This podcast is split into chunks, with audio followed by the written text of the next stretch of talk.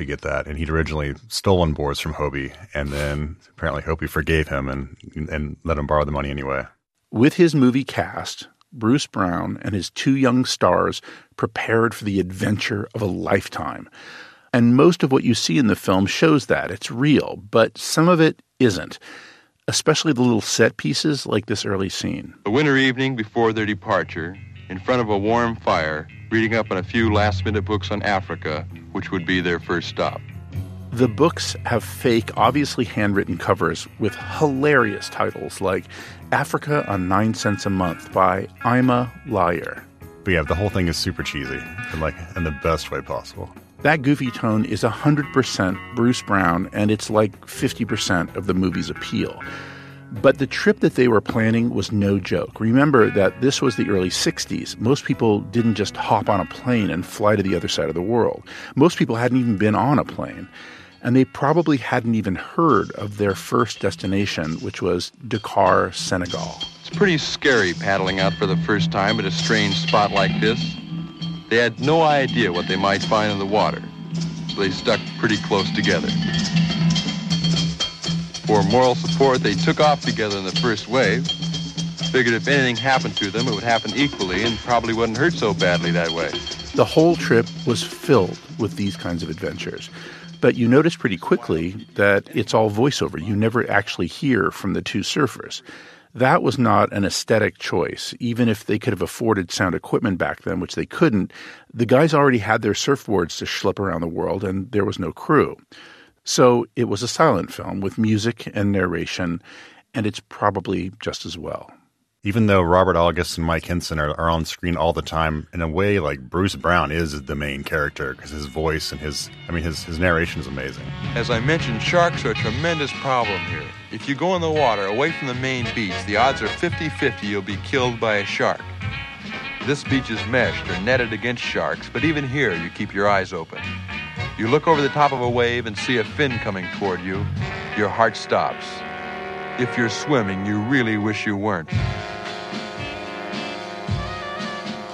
It turned out to be only a group of friendly porpoises who were coming in to see what was going on in their ocean.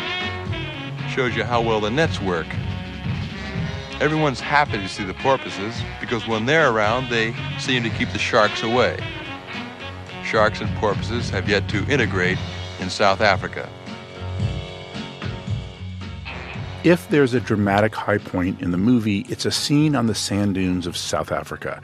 It starts with a long shot of the surfers on their boards, wandering aimlessly across endless mountains of sand. Halfway around the world and halfway across the dunes, it seemed like a bad idea. It started to get pretty hot. The odds were against us finding surf. We didn't even know if we'd find the water. You go looking for surf, you don't look for a really big wave. If you found one, you'd never ride it in strange waters. It would be much too dangerous. What every surfer dreams of finding is a small wave with perfect shape, what we call a perfect wave. The odds against finding that are 10 million to 1. They finally got their first look at Cape St. Francis, South Africa. So they're there, standing on the dunes high above the ocean, and they see the perfect wave.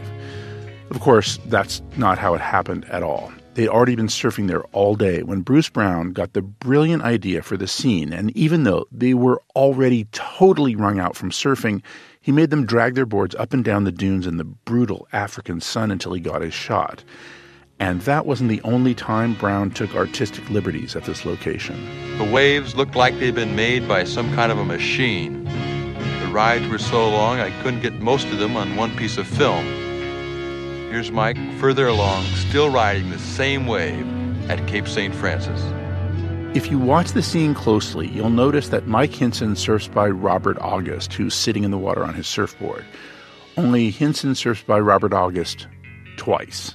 I mean, if you asked me like point blank, do you think that he, that was two different waves? I would have said, oh, obviously, I guess they were. But there's something about when you're in the moment of the movie, I just rolled with it, and I was like, "That's a really long wave," you know. Like um, you don't really, I didn't really think it through because it's just such a magical feeling of a moment.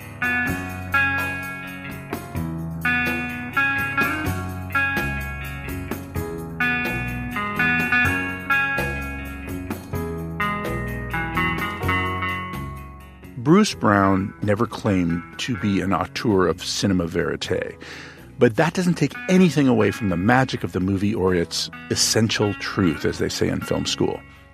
And audiences clearly didn't care one way or the other. When Brown finally screened his film back in the States in 1964, he packed the Santa Monica Civic with thousands of rabid surf fans. But the money men insisted that no one who lived more than 10 minutes from the beach would pay to see it. So Bruce Brown came up with a plan. Yeah, they were trying to find a really cold Midwestern place to just prove no, this movie isn't just a California coastal movie. Like, people will come out to see it. Brown rented a theater in Wichita, Kansas, and it sold out in the middle of an epic snowstorm, and it kept selling out for two weeks. And when that didn't convince the buyers, he tried booking a theater in New York and sold out shows there. Two years went by before he finally found someone to release his movie. But it ended up doing awesome business, and it got great reviews, even from fancy critics like Pauline Kael. It did so well, in fact, that a couple of years after it opened, the two stars decided that they wanted a cut of the profits, and so they showed up out of the blue at Bruce Brown's house to collect. Robert August was there, but writer Keith Plocek says it was Mike Hynson's idea. Mike actually thinks that Robert August's dad tipped off Bruce that they were coming because because Bruce opened the door and basically was like, "Hey guys, I'm glad y'all showed up. I've um been meaning to talk to you guys. I have I want to give you guys a little bit of the cut of everything. You know, I'm having some success."